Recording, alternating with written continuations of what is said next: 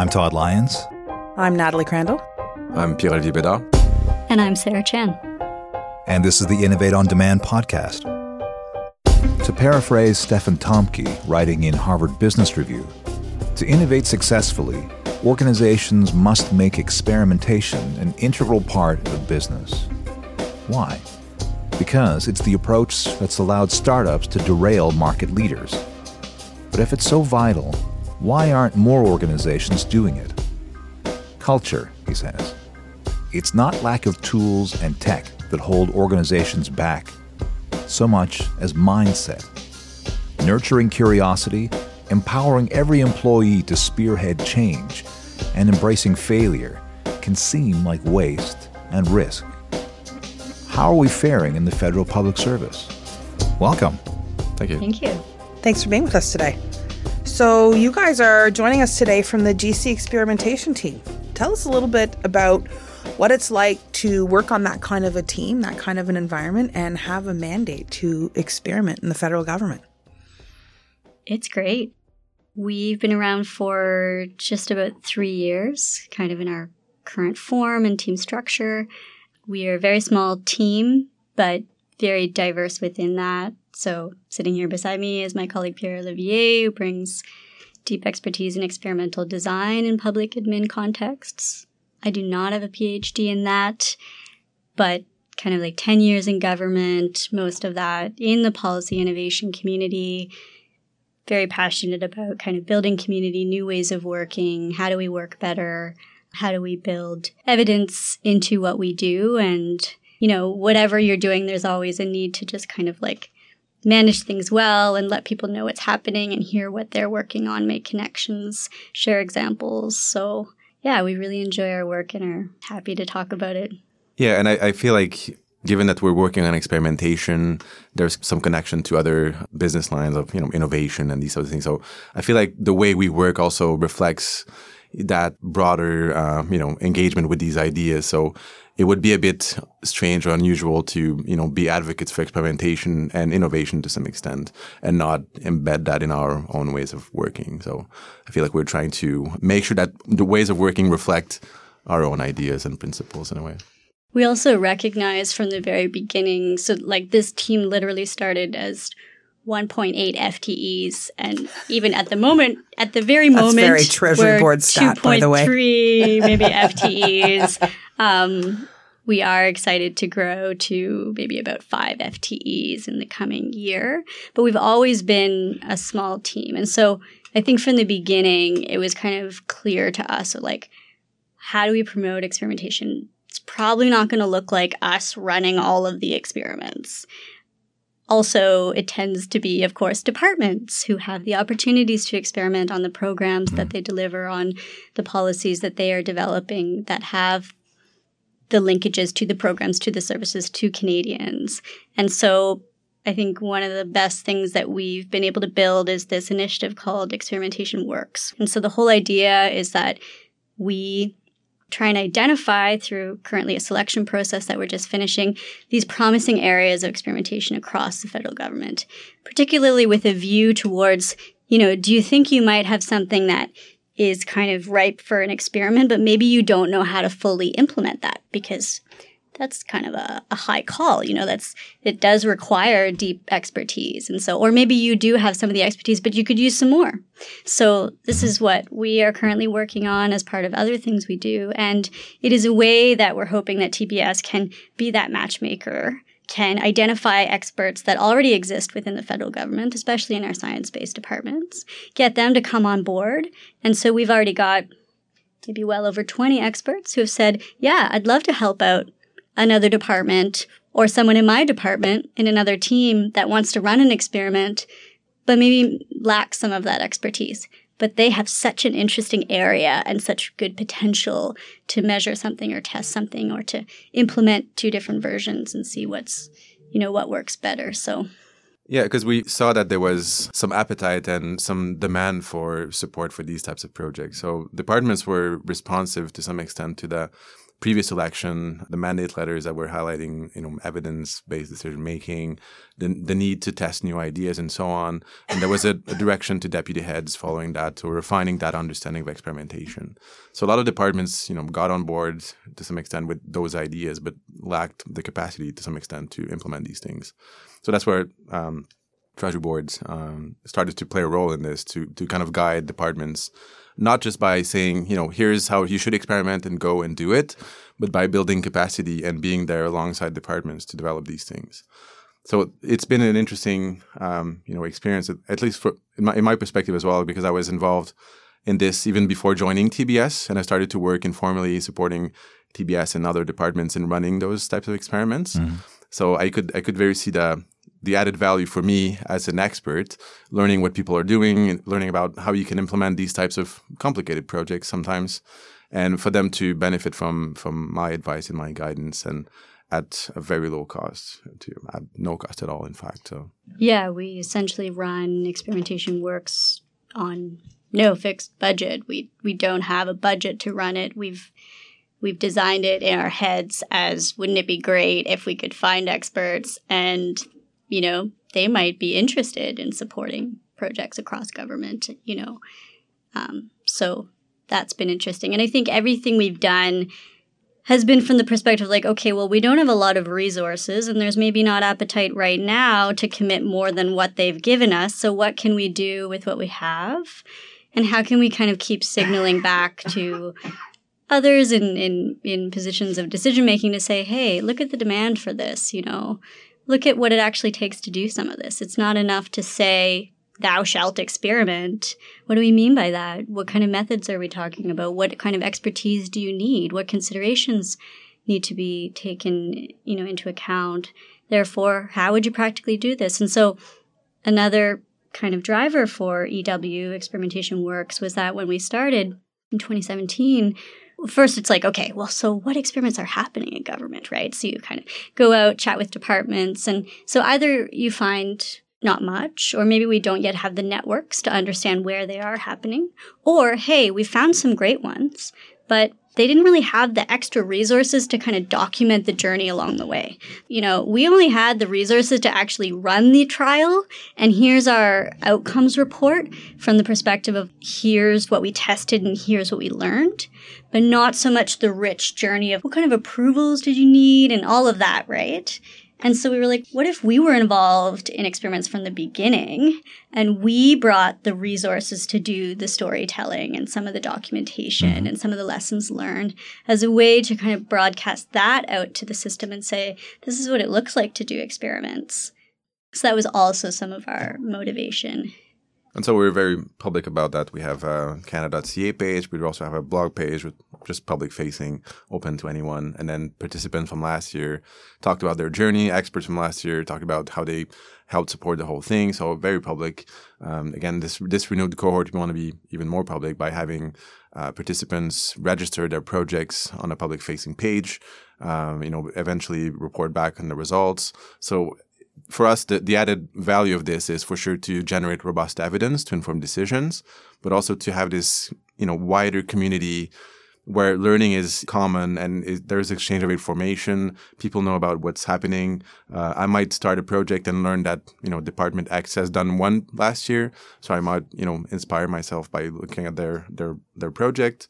So we want to foster this kind of learning and continue building this community of practice because that's what we are doing in a way, trying to maintain this um, active space of passionate people, highly skilled people that really want to pursue this agenda. We also want to kind of be the face of, I don't know, I don't have like, you know, senior level approval to say it this way, but just in my own head, every day I go into TBS, I'm like, I want to be the TBS that I wished I had when I was in a line department. You're like, well, come on, TBS, like, why don't you kind of roll up your sleeves and get involved? Or like, cause, you know, and it's also can be the view of a citizen towards government. Like, who are you in your ivory tower to kind of ponder and think of these things and you haven't actually experienced or gotten on the ground? So I think we can also have this inner dynamic in government where in TBS we can set new, oh, here's the new policy direction. Here's the new directive. Here's the new blah, blah, blah. But have we actually experienced what it is to, to set those up? And are we actually also trying to help departments? Are we just telling them what to do or can we also help them? And can we also be open to, oh, really? Like, okay, so the way we wrote that is really confusing. And oh, you mean you're right. We didn't think about that. And oh, yeah, this conflicts with another rule we made 10 years ago. So we're trying to bring that spirit to EW to say, how can we help you? And if actually it's a case of you're encountering some resistance in your department because some part of your department doesn't want to be open about this, well, then we can also tell you that TBS is now saying to be open or to, you know, even if it didn't work, to share that because that's part of, you know, our new defaults to, you know, be open by default to share what didn't work as much as what did work. This is very interesting. I'm really glad that a team like yours exists, and I I've been very interested by the experimentation works platform or the the the, whole, the program I should say um, because we have that conversation that dialogue in government all the time about how you know we need to create an environment where it's safe to fail fast and all that. But the truth is most public servants don't really understand what that means because that's not the culture and the mindset we've had uh, or that we've been in for a very long time. So it's really nice to know that there are supporting groups and corporate enablers who can actually help make that happen in a different way what would you say uh, if you talked a little bit about uh, some of the uh, ways in which you guys work in a different way that are innovative uh, and different? What would be some examples of those, and how do you think that's enabled you to do better work? I hmm. guess. Mm. I can speak to it a little bit, but I would say Sarah's probably the the, the lead expert on managing our own team. So we use things like Trello. Uh, so it's kind of a a tool that you know ca- you can use to structure your work and split into different cards and tasks and have a list of you know how complete those tasks are and so on. So we use that as a way to really make sure we write down everything we want to do, and we we have that in chunk of work um, that that spans over two weeks, and then we have regular meetings. It's very procedural. We have meetings to set our targets, meeting to check midway if we're doing okay, and then meeting at the end to see if we reach our target or not, and then we include our, our manager uh, in in in those in some of those to again have a signal check. So we're really on top of you know our files and what the tasks are and where we are at any kind of moment in the process. Yeah, it's like it's like we kind of go above and beyond anything that anyone else is asking us to do just because we want to be really logical about our work and really clear as well and and have that kind of full transparency. I think, you know, Pierre Olivier and I had this moment one day earlier this month where we had just come out of a meeting or something about we learned some new information about projects that might be coming down the pipe for EW. We each went back to our desk and then we realized we each started updating the same information in the same document. Now, thankfully, we work on real time collaborative documents, so we actually noticed that it was happening and we laughed. Um, but, you know, oftentimes this happens, right? And, you know, we all know duplication, not really knowing what's happening. And so we just wanted to bring that out into the open. And also, it's a way that we self manage. So we have this kind of high level of autonomy which, you know, shout out to our director, Nick Chesterly, and DG Kaylee Levesque for really supporting that. You know, they trust us and, um, you know, anytime they want to know anything, we can tell them or they can check out our board. Um, we even kind of make lists of everything that we want to talk about with them ahead of our check ins with them, just because we recognize their time is really limited. And anytime you know these these tools are just a way to kind of work in the open. Mm-hmm. so if i have a thought oh i think we should talk to kaylee about x well i just put it on the list so that if peo goes into the card oh he can see that i already put that thought there you know? Um, it also gives us the freedom to work from wherever because we don't need to be sitting at our desks to know what each other are doing. We've already mapped it out. We've already decided. We've already agreed on it. And of course it can be flexible to change but I think that then leads into our strong commitment to work life balance and alternative and flexible work arrangements. So we sometimes joke that you need to have one to three kids to work on our team, not because that's real, but because it just so happens that we have a very high percentage of young parents with young kids on our team. And I think it's for everyone to have the freedom to choose the locations and the times and the percentage of work that is optimal for their life right now based on anything else you might want to do in your life. Having, uh, you know, one to three small children at home, I know exactly what you're saying. so, like Pierre Olivier works, you know, maybe one to two days a week from home, and I work 80%. We also work out of different locations. We're really passionate about that because we want to enjoy our work and we know that we don't we can't go home at the end of the day exhausted and frustrated because of a toxic work environment or you've taken on way too much. Mm-hmm. There's just no room for that. Like this has to be sustainable and it has to be enjoyable this has been very informative on a personal level because when I met your DG the first time, I became instantly convinced that I would work for her one day. So this whole session is uh, just solidifying my determination on this. yeah. So if you're listening. but yeah, but it's been it's been really great to work in that environment and have this kind of approach to our work, and we can see. I mean, we could track it, we can evaluate it, but just at a personal level, I feel like it's been uh, fundamental to really make sure we hit our targets and that we really, um, you know, maximize the way we work in a way. And especially in a, on a file like this where it's really self-directed. I mean, we get a, approval for things. Okay, let's run experimentation works, mm-hmm. but there's you know 75 micro tasks under there that you need to explore and figure out before you even get to that stage. So we need we need to have a system in place to capture all of this and organize all of this. So it's been working great for us.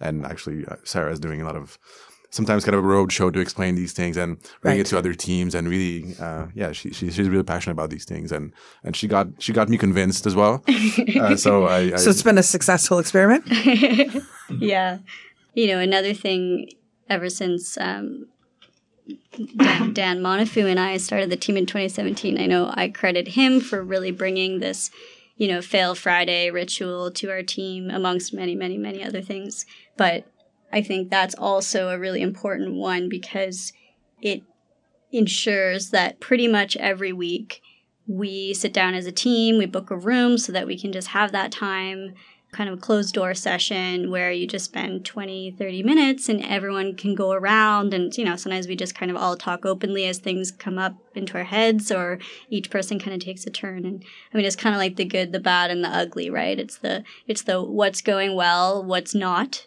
and what do you maybe just have questions about. And, you know, I've been thinking a lot about these things and like analyzing them from so many different perspectives. And I think one of the powerful things about these rituals is that it ensures that they happen whether you kind of feel like doing it or not. Because often, most people would probably be open to having, even most managers, right? They're like, that's a good idea, check in as a team.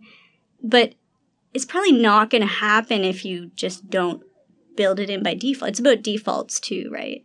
So when you have it there by default, kind of reminds everyone like, oh yeah, like what am I enjoying about work this week and what am I not enjoying and why?